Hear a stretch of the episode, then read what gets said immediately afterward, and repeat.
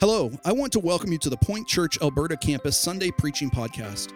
My name is Josh Heisler, and I'm the Alberta campus pastor. We strongly believe in the expositional preaching of God's Word, which works to build our faith and grow us up in Christ.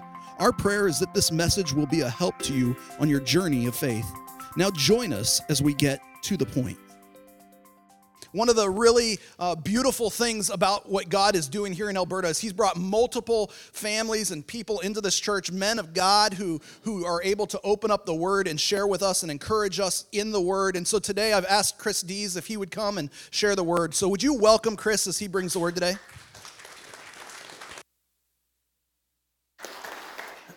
All right, good morning. Thank you, Pastor Josh, for the invitation. Thank you, church, for allowing me to be here. You know, I was kind of thinking in between, you know, in the intermission between both services, you know, my apologies for, for the volunteers in the back who have to listen to me twice. Um, you know, that can be kind of taxing on a Sunday, but at the same time, I was also reminded of uh, the church that I got saved in. Our pastor had this friend who would fill in for him, and he was retired, and he would always come in and he would be like, he was so happy to be here, and he would thank us for allowing him to be there because he needed the practice and we needed the preaching. So, you know, maybe there's something there to that part here. I don't know, but nonetheless, um, you know, we'll proceed forward. Um, you know, before we do anything, you know, I just want you to know that, you know, there's no, no credit to be given here, no, no credit to be taken.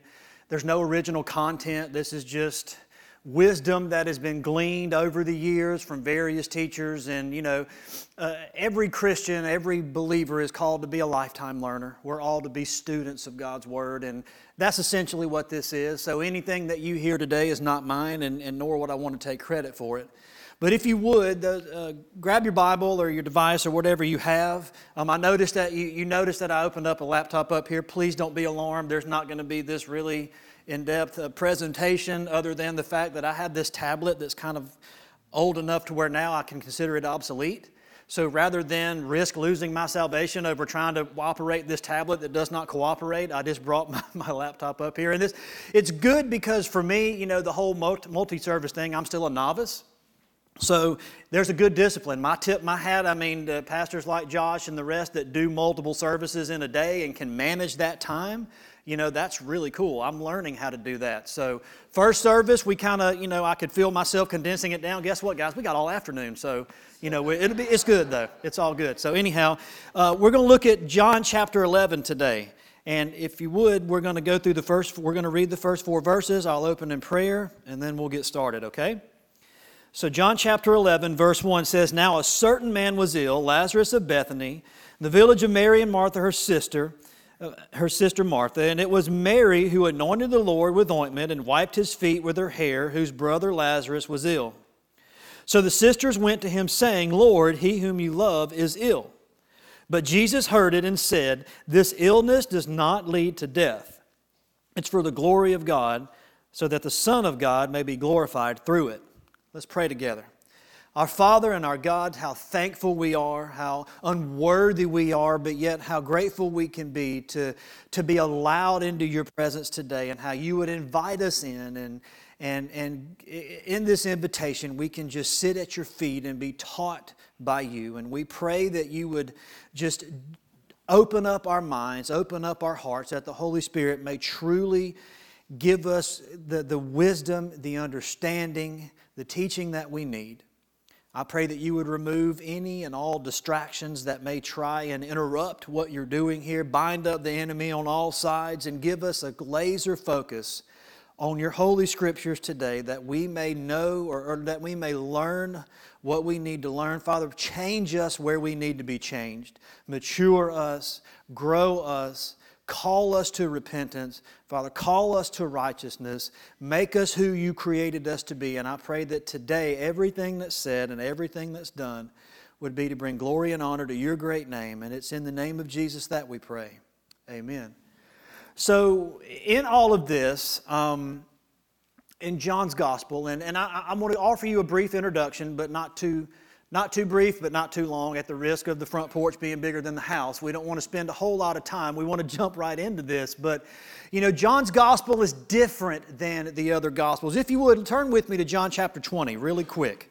Just a short little turn over. You'll probably get there faster than I will because I didn't have it bookmarked. But in John chapter 20, verses, and we're actually going to look at verse 30 and 31. Okay? John writes, But these are written so that you may believe that Jesus is the Christ, the Son of God, and that by believing you may have life in his name. And essentially, what he's saying is everything that Jesus did, there's no possible way we could contain it in a textual volume. But, but, what we do have is enough. And the reason why it's here is to bring you to life, bring, bring you to belief, and bring you to life in his name okay? The purpose of john's gospel is he's so unique because you know in the other three which are called the synoptics we basically get a, a biography of jesus' life a chronology of his life okay? And some include certain details some exclude but together the three of them without any major discrepancies tell one story and that is the life of Christ. But John, on the other hand, his gospel is, is some will call it a more spiritual gospel. It's, it's, it's different. 40% of his gospel focuses on the Passion Week, the last week of Jesus' life, where we are privy to sit. We almost have like an insider scoop. Because in that, Jesus is teaching very direct, very private, very intimately with his disciples, to where in the other Gospels during that week, they tend to focus on the things he did in public the teaching of the masses, his disputes with the religious elite. You know, th- those other gospels take on a different perspective. It's like four people that have the, the, the viewpoint of the same story, but they all have a different take on it.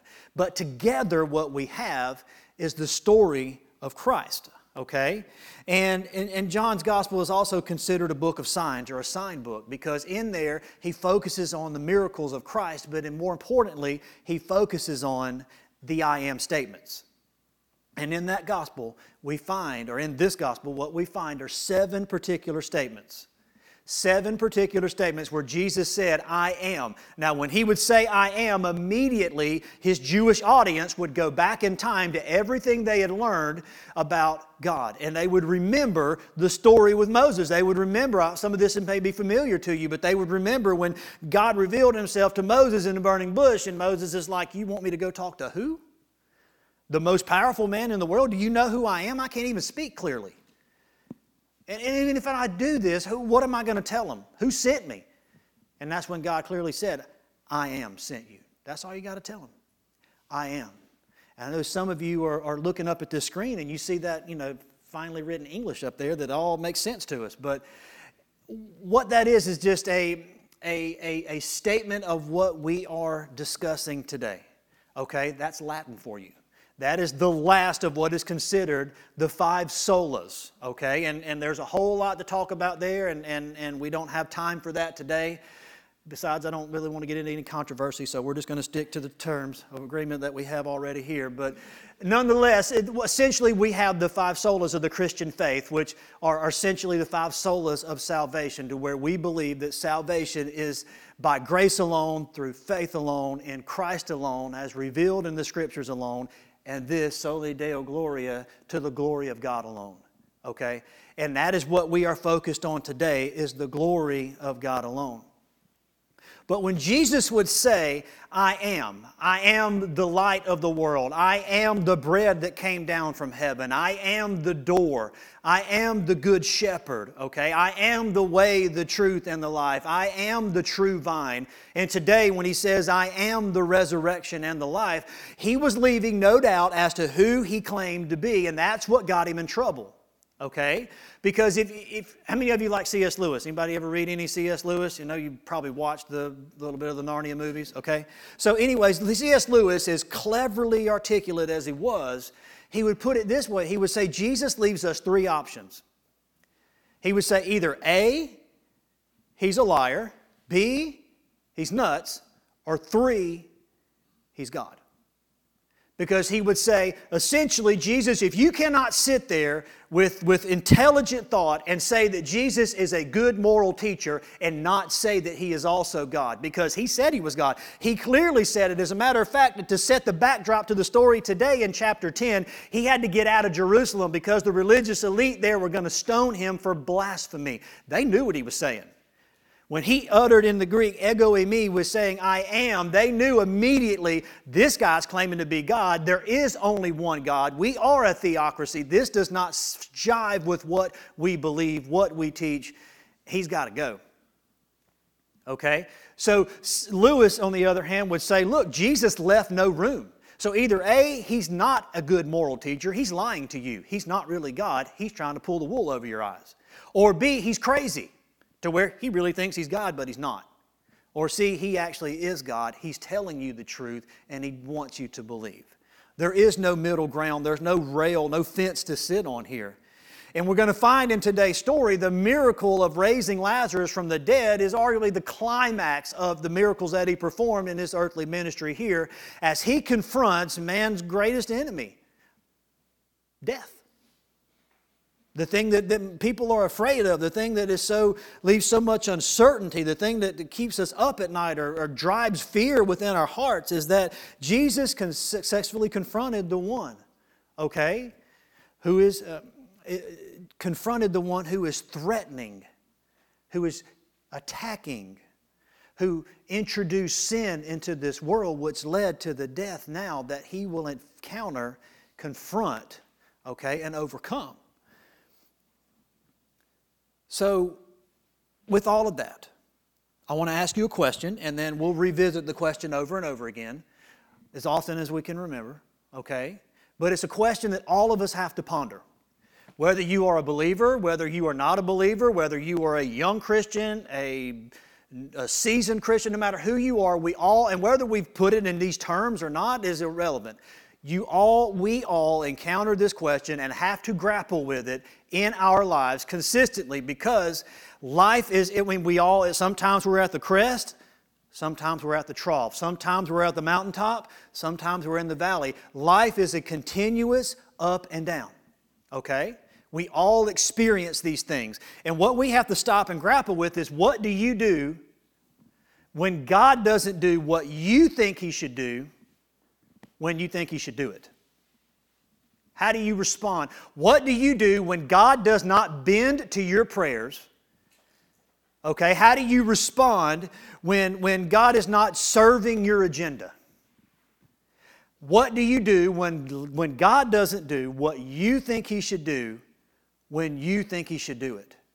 Because today we're going to encounter that very scenario where Jesus was called upon to do something and He didn't do it.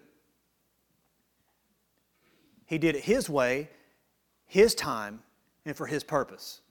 And it, it really conflicted with those who had called him out because what we have to stop and consider at this point is, is does my prayer life focus on the will of God or does my prayer life focus on the will of me? Am I truly praying for God's glory alone or am I truly praying, praying for what God can do for me? Because that's a, that's a game changer. Because when we begin to take the focus off of ourselves and we focus on the fact that there is a sovereign God who is reigning over the cosmos, and because He is sovereign, there is not one molecule that operates outside of His sovereignty, of His divine ordinance over everything He has spoken into existence. Once we adopt that persuasion in our lives, we are immediately transformed in the way that we think and we look at things through a lens of, okay, God, you got this. Doesn't matter.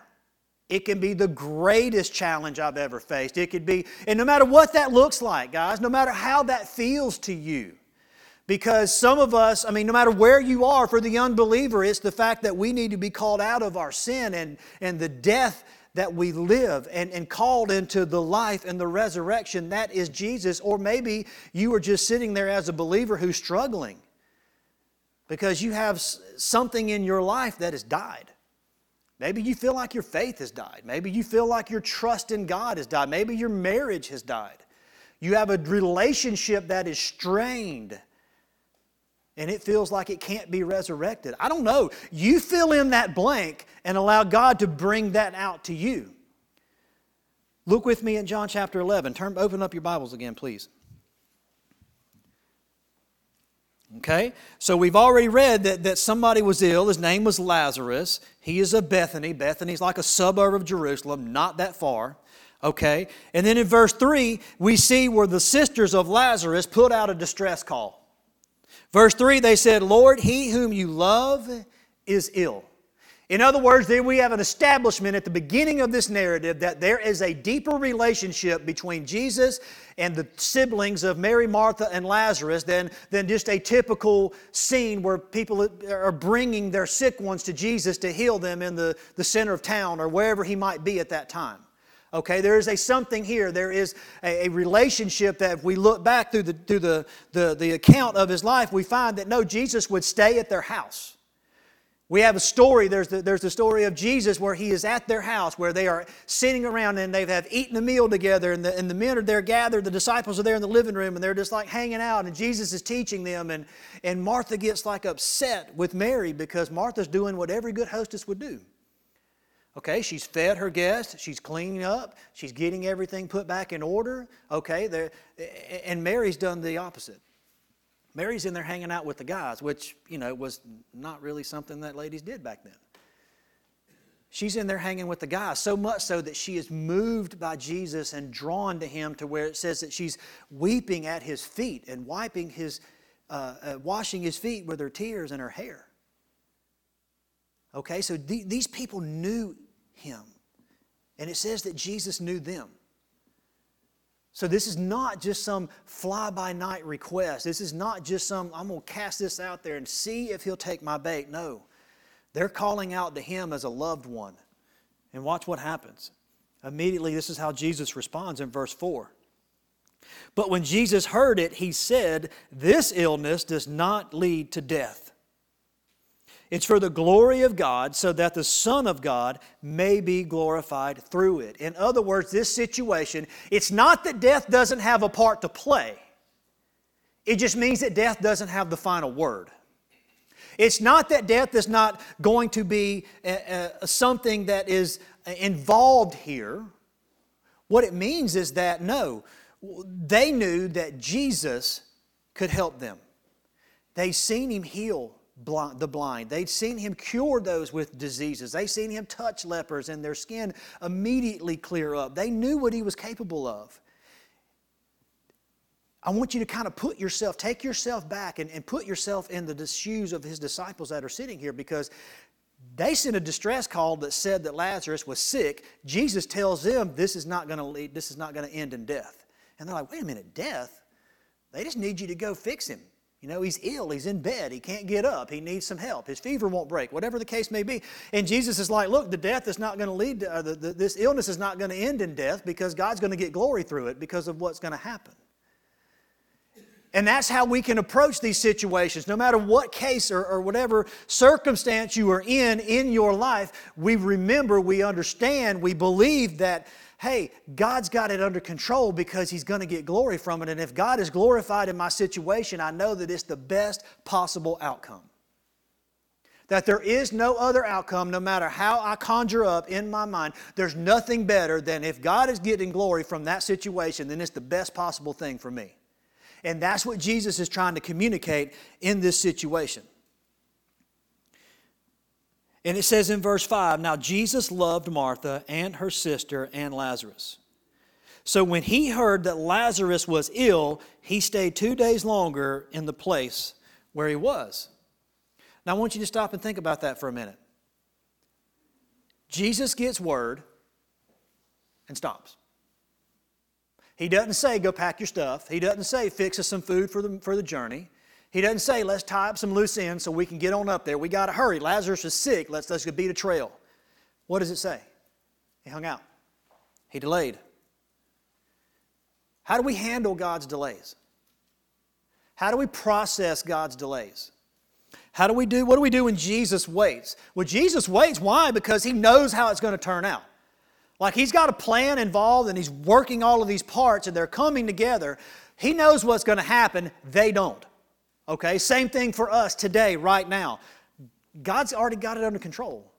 We're the ones dealing with the uncertainty. We're the ones dealing with the, the, the, the unknown, should I say.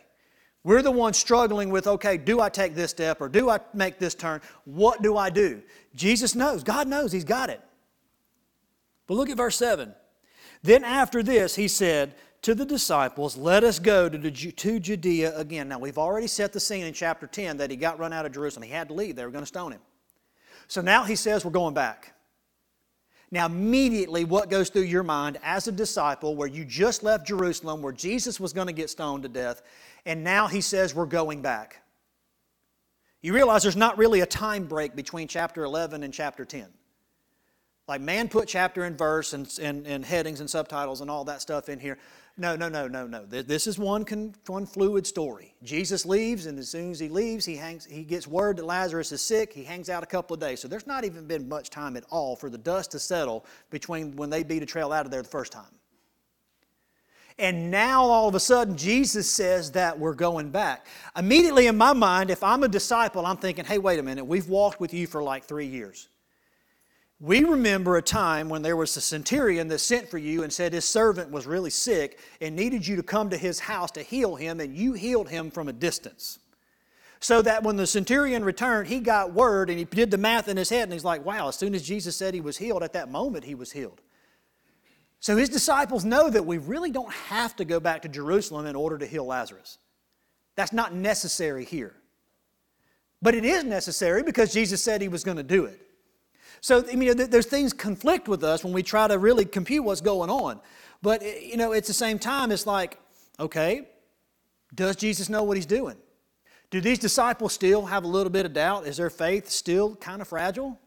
Let's see. So in verse 8, the disciples said to him, Rabbi, they said, Teacher, our leader, the one that we trust, the one that we think, you know, is the one capable of showing us what we need to know in life. He says, The Jews were just now seeking to stone you. He's like, These guys are still angry. They probably still got a rock in their pocket in case they see you. He said, And are you going there again? They're like, What are you doing? We don't understand this. This, this, this is not making sense to me. They feel like your life is going to be at risk. And, and, but at the same time, Jesus understands the foreordination of his life. He knows that God has set for him a will to perform. And he also made it very clear nobody takes my life from me. I lay down my life. Nobody takes it from me. Jesus isn't concerned. And they're about to learn what that means. Okay? It's not just as it was the fullness of time when he was born, it is not the fullness of time for him to exit. But look at verse 9. How many of us love it when you ask a question and instead you get a riddle? Like you want to know something and instead you either get a trail of more questions or you get something that's more complexing than the fact that you didn't understand to begin with. And now you just feel like you're even more on a spiral of like confusion. Okay, this is, the, this is how I see this answer here. Jesus says, Are there not 12 hours in the day? And if anyone walks in the day, he does not stumble because he sees the light of this world. But if anyone walks at night, he stumbles because the light is not in him. I mean, immediately my, like, you know, postmodern 20th century mind is like, What are you talking about? We're we going to travel at night? We're we going to travel at day? I mean, what are you talking about? But what Jesus is clearly trying to teach them, once we really stop and try to understand this in its context, he's like, Look, the night of my ministry is not come. The night of my soul is not here. The day of my ministry is still burning. I still have the Father's will to do, and it will be daytime until my Father's will is completed. My day is not finished. Okay? So, after saying that in verse 11, after saying these things, he said to them, Our friend Lazarus has fallen asleep, but I go to awaken him. And this confuses them. And we find throughout Scripture there are different places where being asleep and being dead are kind of exchanged, okay? They're kind of, you know, uh, uh, mutual terms, and so to speak. But here he's not talking about that. Now, his disciples are like any other person. Okay, if he's sick, he needs to sleep, his body needs to recuperate, it's good for him to sleep, you know, obviously. But I want you to pay attention to what happens. Because his disciples, this is what they said. They said in verse 12, Lord, if he has fallen asleep, he will recover. Now, verse 13, John says, Now Jesus had spoken of his death, but they thought that he meant taking a rest in sleep. And then verse 14 begins, Then Jesus told them plainly. Every time I read that, I'm like, God, could you tell me some stuff plainly? You know, it's like, I, would you please make it clear to me? Because I feel the, the more I think I know, the actually the less intelligent I feel. And the more decisions I need to make, the more um, inept I feel to make those decisions. I'm like, could you tell me plainly? Well, that, that'd be really cool if you would do that.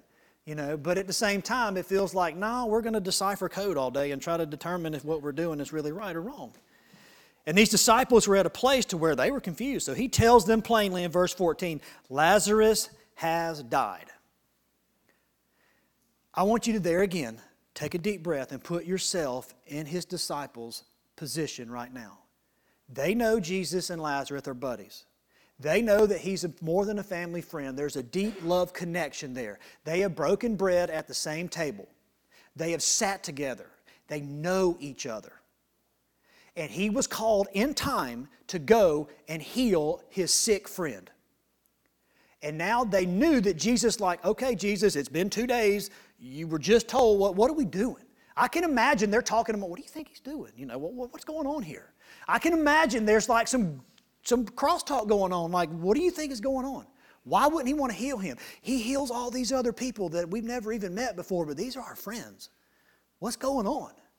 And then all of a sudden, Jesus says he's asleep. And they're like, oh, okay. Well, you know, obviously you're waiting around because you know that he's sleeping, or maybe you're helping him sleep. Maybe you are healing him from a distance. What's going on?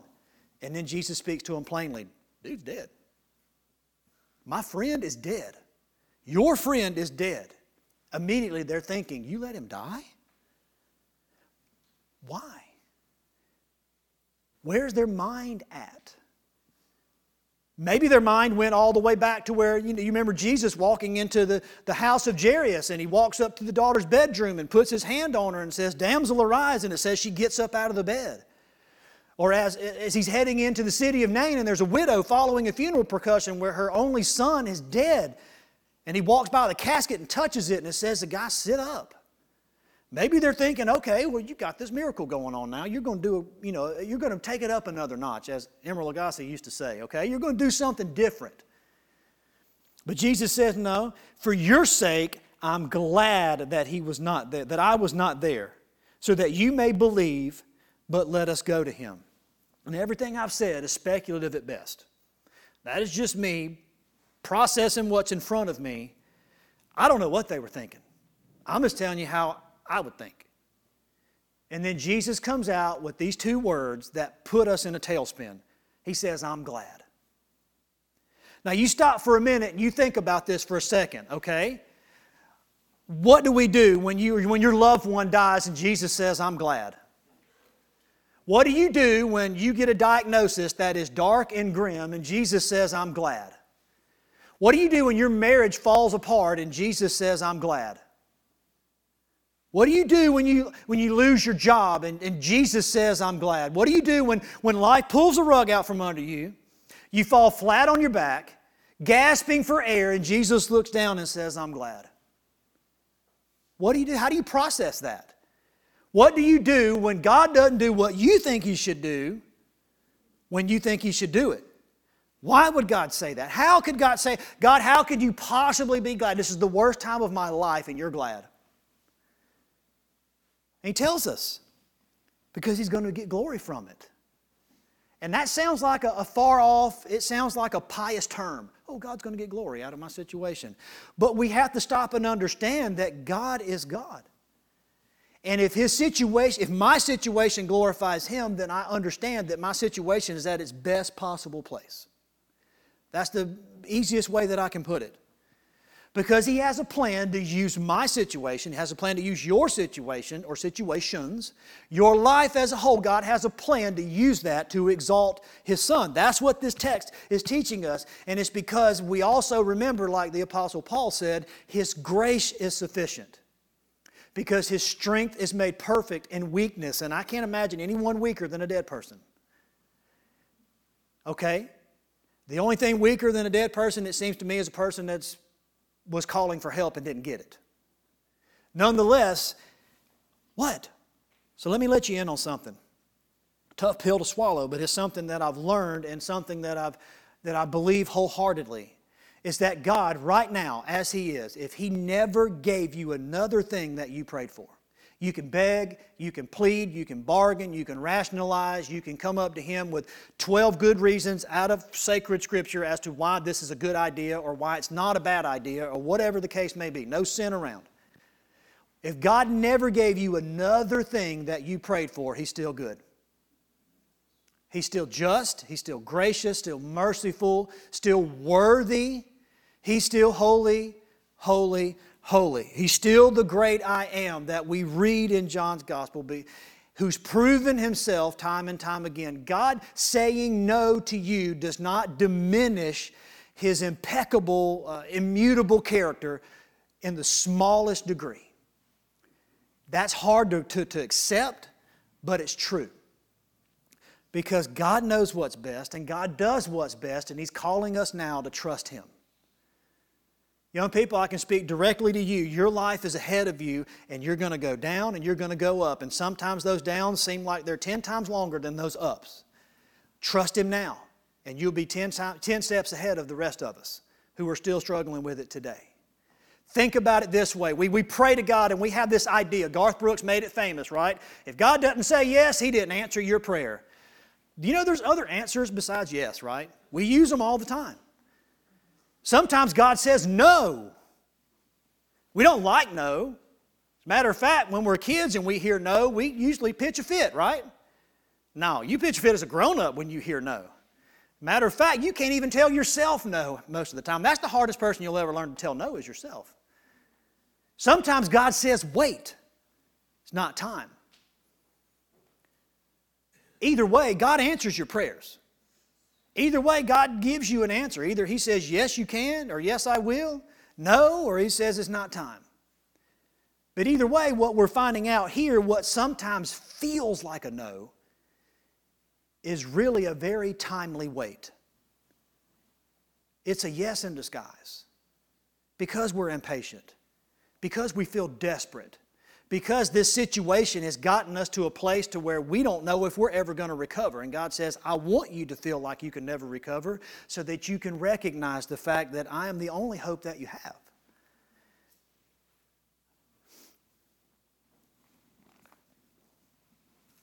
Let's pick back up. So thomas oh thomas everyone thomas has gotten a bad rap and I hate it for him because I think Thomas is one of the more admirable disciples. But he got a bad rap. He's called a doubter. Who wants to here wants to be called the doubter? We don't mind being the skeptic, okay? We don't mind being the one who wants evidence, but we don't want to be a doubter. But he's called the doubter because of his upper room experience and said, I need to see it. I need to touch him. I need to feel this out. I don't know what's going on here. But look at his response. Thomas says, he said to his fellow disciples, Let us also go that we may die with him. So Thomas is like, Look, apparently Jesus is off his rocker. He's going right back into the firing squad, but you know what? Let's go. Now, I don't know if there's some sarcasm there because I can appreciate some good sarcasm, okay? Maybe there is. We're not privileged to know exactly what he was doing and what his facial expressions were, and if he stomped his foot or if he kicked some dust. I don't know. But all I can tell you is, is that Thomas had a committed, he had a resolve that he was going to stick with Jesus no matter what. He said, You know what, Jesus, you haven't led me wrong yet.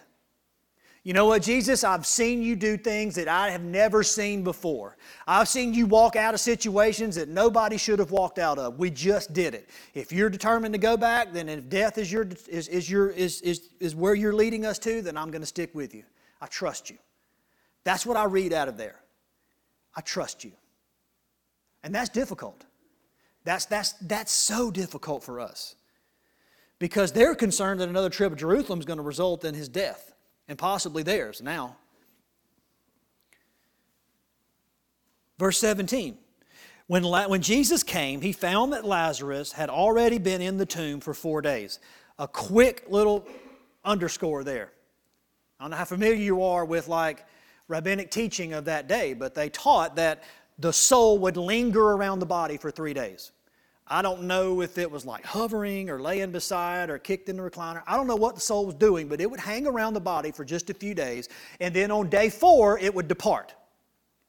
So Jesus' timely, his, his timing is exactly the way that he planned for it to be, so that at this point there is no confusion. If Lazarus comes back to life, or let me say it, when Lazarus comes back to life, there's no taking a different approach. He's completely dead. He's like unmistakably dead.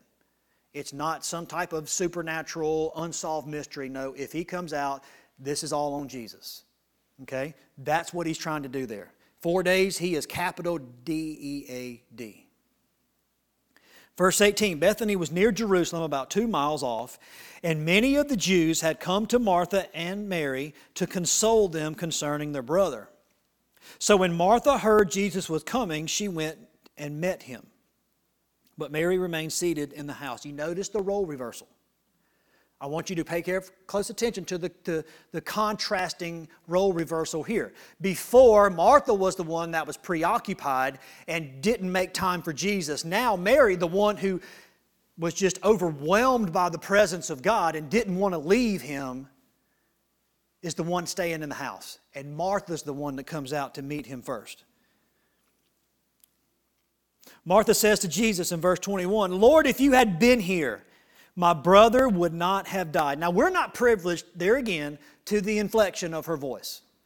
We don't really know if she was like, how she meant to say that or what she's actually saying, but as we look at the rest of her quote, I tend to believe that what we find here is some, some faith that is struggling and trying to break through some pain and sorrow and disappointment. Do you realize that God can handle our disappointment? I think He's big enough to handle that, to shoulder that. Okay? I've heard it said plenty of times that often our disappointment is God's appointment. He has something to do there. But look at what she says. But even now, she believes that the presence of Jesus changes things. And she says, Now you're here. You didn't get here when I wanted you to. You didn't come when I asked you to. You didn't do what I thought you would do. You didn't respond appropriately, but you're here now. But you're here. But even now, I know that whatever you ask from God, God will give you. She said, I don't, I know you can do it. I believe you. Thank you. And Jesus tells her, Your brother will rise again. Now we're going to find out how much she believes because she says, Well, I know that he'll rise again in the resurrection on the last day. So she's like, You know what? She thinks Jesus is coming just to, to soothe everyone. He's coming to, to preach one of those consoling messages that's going to lay everybody at peace because he's in a better place and everything's going to be okay and remember his, his life with you and carry on his legacy and you know all those things. I mean, you got to think about it. Jesus wasn't just late to Lazarus, he missed the funeral, he missed everything. And she says, But you're here. So she doesn't know what he's going to do, but she doesn't think he's going to raise Lazarus from the dead.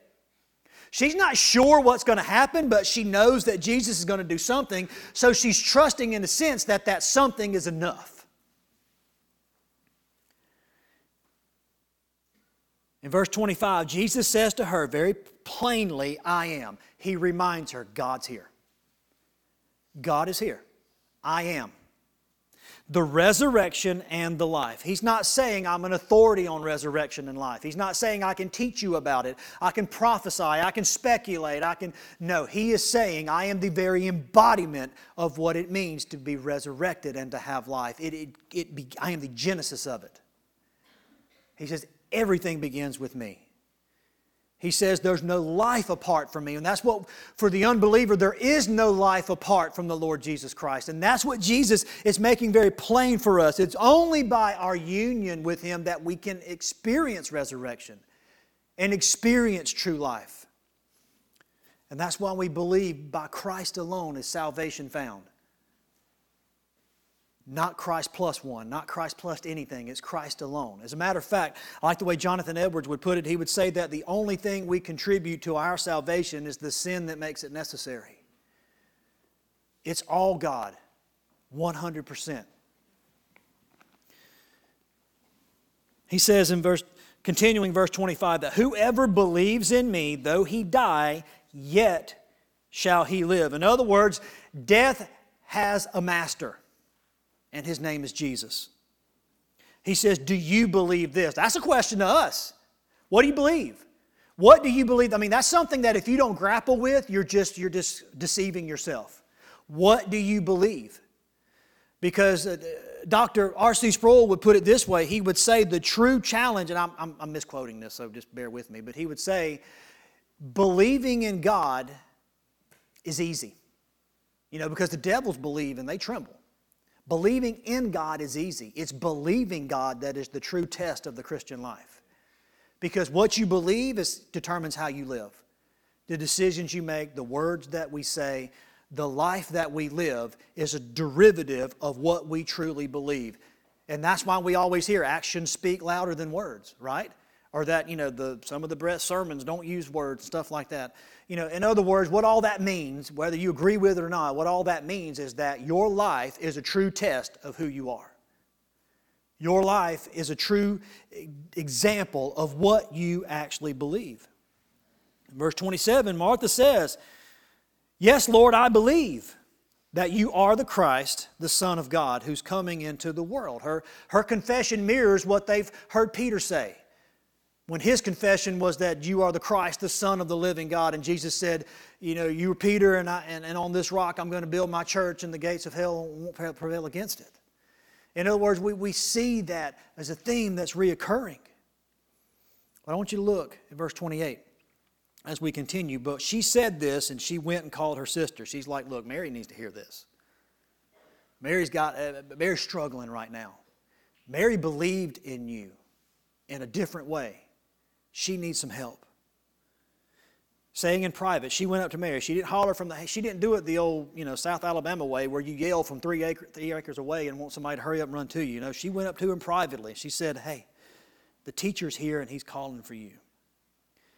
And when she heard it, she rose quickly and went to him. Now, Jesus had not come into the village, but was still in the place where Martha had met him.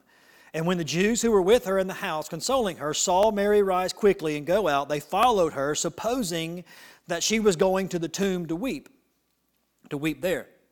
Now, when Mary came to where Jesus was and saw him, she fell at his feet. That's a familiar place for her.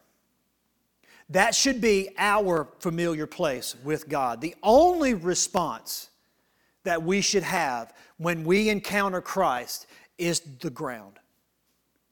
She fell at the same feet that she wept over, that she washed with her tears and wiped with her hair. Those same feet brought her to that place of prostration as she said, I'm done.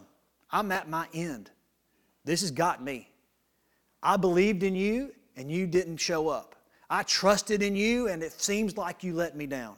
I thought that you would do this differently. I don't know what to think anymore. I mean, you can see the honesty in just her body language as she sees Jesus and immediately hits the ground, immediately eye level with his feet. And look at what she says Lord, if you would have been here, my brother would not have died. She says right now, Jesus, you failed me. God can handle our honesty. Sometimes, with all due respect, it feels like God has failed us. Sometimes it feels like we can't comprehend any possible reason why this should not have worked out, and yet, God, you didn't do it. If you'd have been here, my marriage wouldn't have fallen apart. If you'd have been here, my love, my mother, my child wouldn't have died. God, if you would have been here, my company wouldn't have went bankrupt. God, if you would have been here, my cancer would be in remission.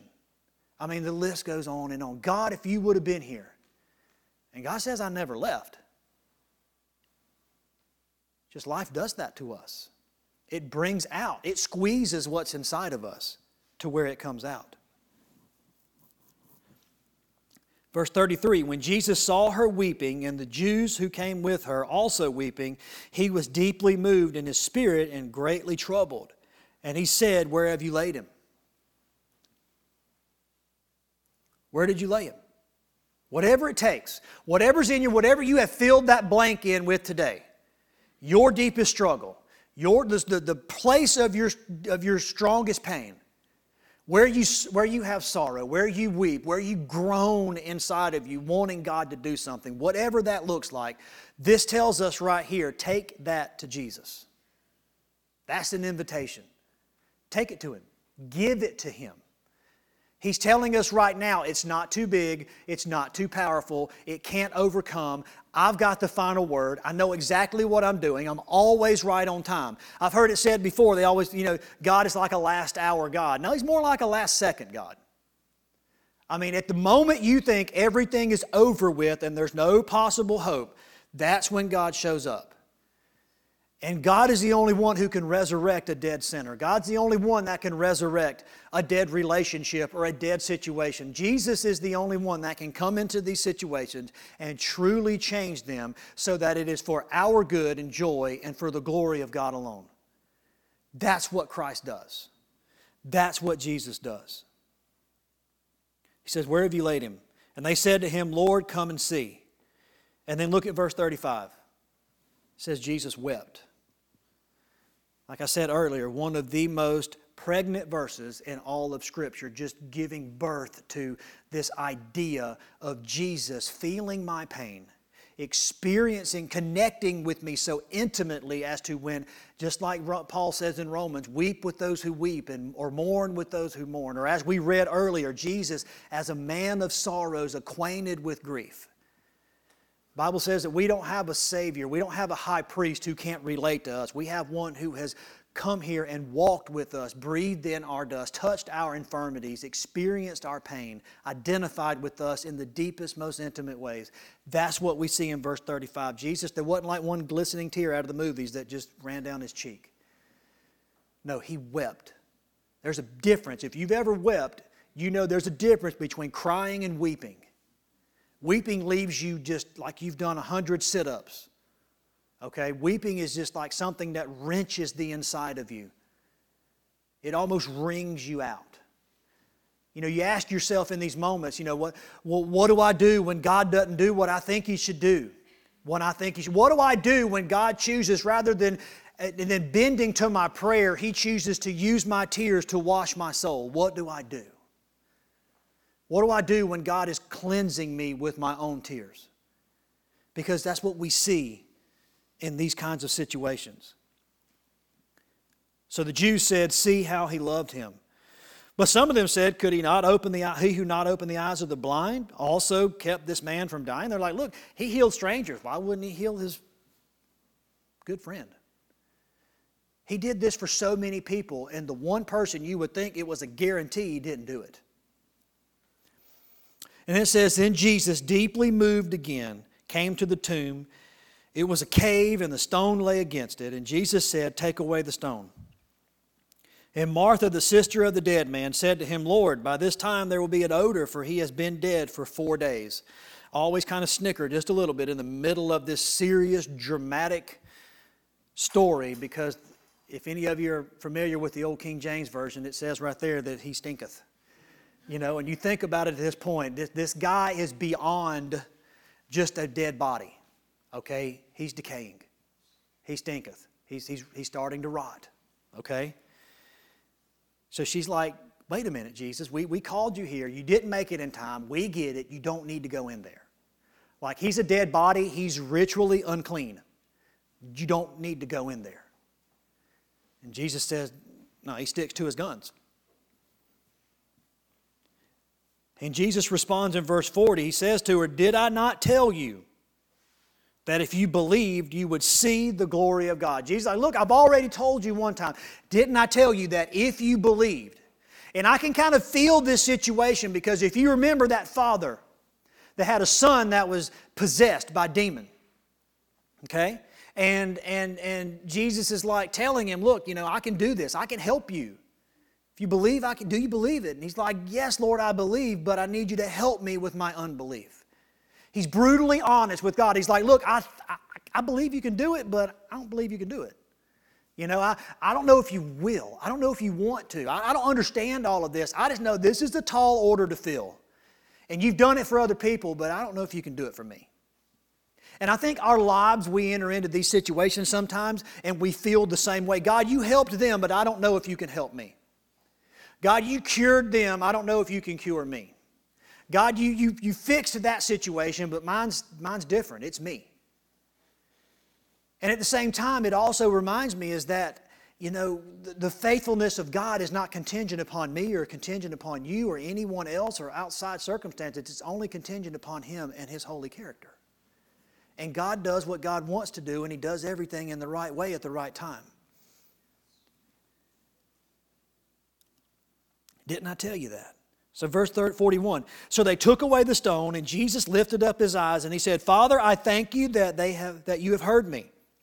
Obviously, Jesus had been praying already about this. He's like, God, I'm getting ready to go do something really over the top. This is on you, Father. He said, I knew that you always hear me, but I said this on account of the people standing around, that they may believe that you sent me. And when he said these things, he cried out with a loud voice, Lazarus, come forth. So, in other words, you think about Jesus, you think about him and, and how he proclaims his voice forward. It, to me, immediately, takes me back. Let there be light. And immediately there was light. Or even just a, you know, a little bit back in the, in the chronology of, of his life here, what we see is that Jesus stands up in the middle of a storm where they're all at, like hanging on for dear life, trying not to go overboard. The boat could capsize at any time, and Jesus stands up. Peace be still. And immediately the water's slick as glass. That story always intrigued me because the, the, the, the, the gospel writers there, they tell us how scared they were of the weather. Like at that point, they were like, not only were they afraid for their life and well being, but they were also perplexed how Jesus could take a nap. And then at the same time, as soon as Jesus stands up and, and casts out that storm and everything goes completely calm and serene, it says that now they're afraid of him. They were stricken with fear. They're like, whoa, we thought that storm was dangerous. He just kicked the storm out. This is the same Jesus. This is the same voice, and I want you to stop and think about it because Jesus proclaims, he yells into this tomb, and immediately as his voice echoes inside of that tomb, it enters the ears of Lazarus, and his dead, rotten corpse begins to teem with life. The synapses in his brain begin to fire, his heart begins to beat, blood surges through his body, and immediately, immediately Lazarus is made whole. Immediately he no longer stinketh okay? He's alive. That's the power of God's divine decrees. You see, God doesn't need time to do anything. Sometimes He takes His time to do something, sometimes it's a gradual growth. But when God calls an unrepentant person to salvation, it's immediate. It is absolutely immediate. And as you can see here, it was 0% Lazarus, 100% God. Everything happens when God says to happen. God's voice calls us that are spiritual when we are spiritually dead to life. And Lazarus responded to the call of God in the only way possible.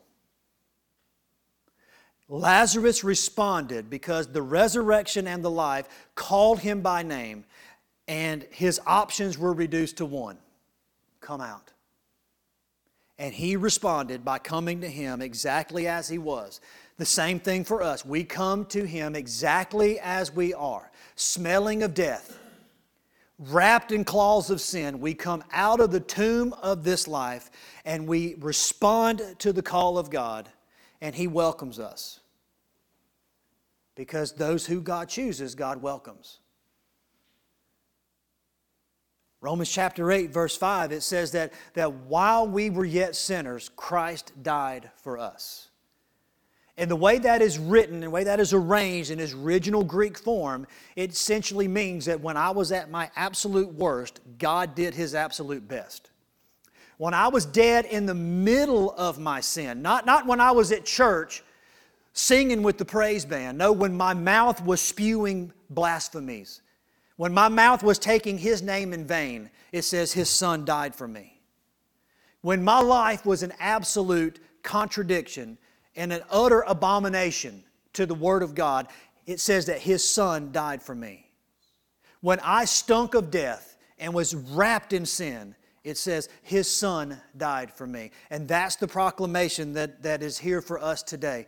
God is ready to give us our best at His time, for His purpose, and His glory alone.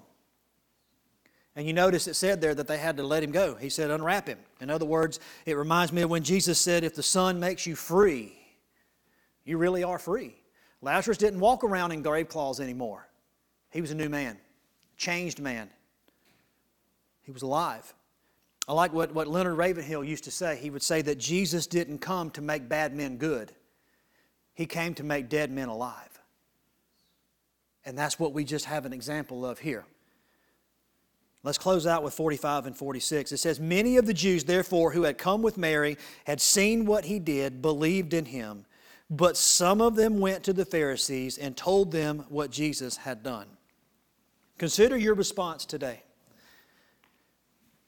How are you going to respond to the call of God in your life? Whatever that situation is, however that looks for you. I don't know what you're going through, but I'm willing to wager that you're going through something. And let me let you in on another secret. If you're not, then get ready because it's coming. We've all experienced that. We know how this is going to come. But let me also say this nothing's beyond repair. No situation is too far gone to where God can't intervene and radically change things beyond your wildest imagination. When Paul said to him who is able to do, exceeding abundantly above all that we could ask or think, this is the God that we're talking about. This is the scenario that fits him best. I want to close out and share with you a little bit from this book called The Valley of Vision. It's a Puritan prayer book. And it's got such a, a beautiful eloquence to it. Obviously, it's in the old King James Version, uh, Old English Version. So, but, but nonetheless, the way God speaks, He can speak to you. My wife and I can, be, can, can tell you that from our own example. We've been through that where a marriage looks dead and a situation looks like it's, it's done, it's, it's without hope.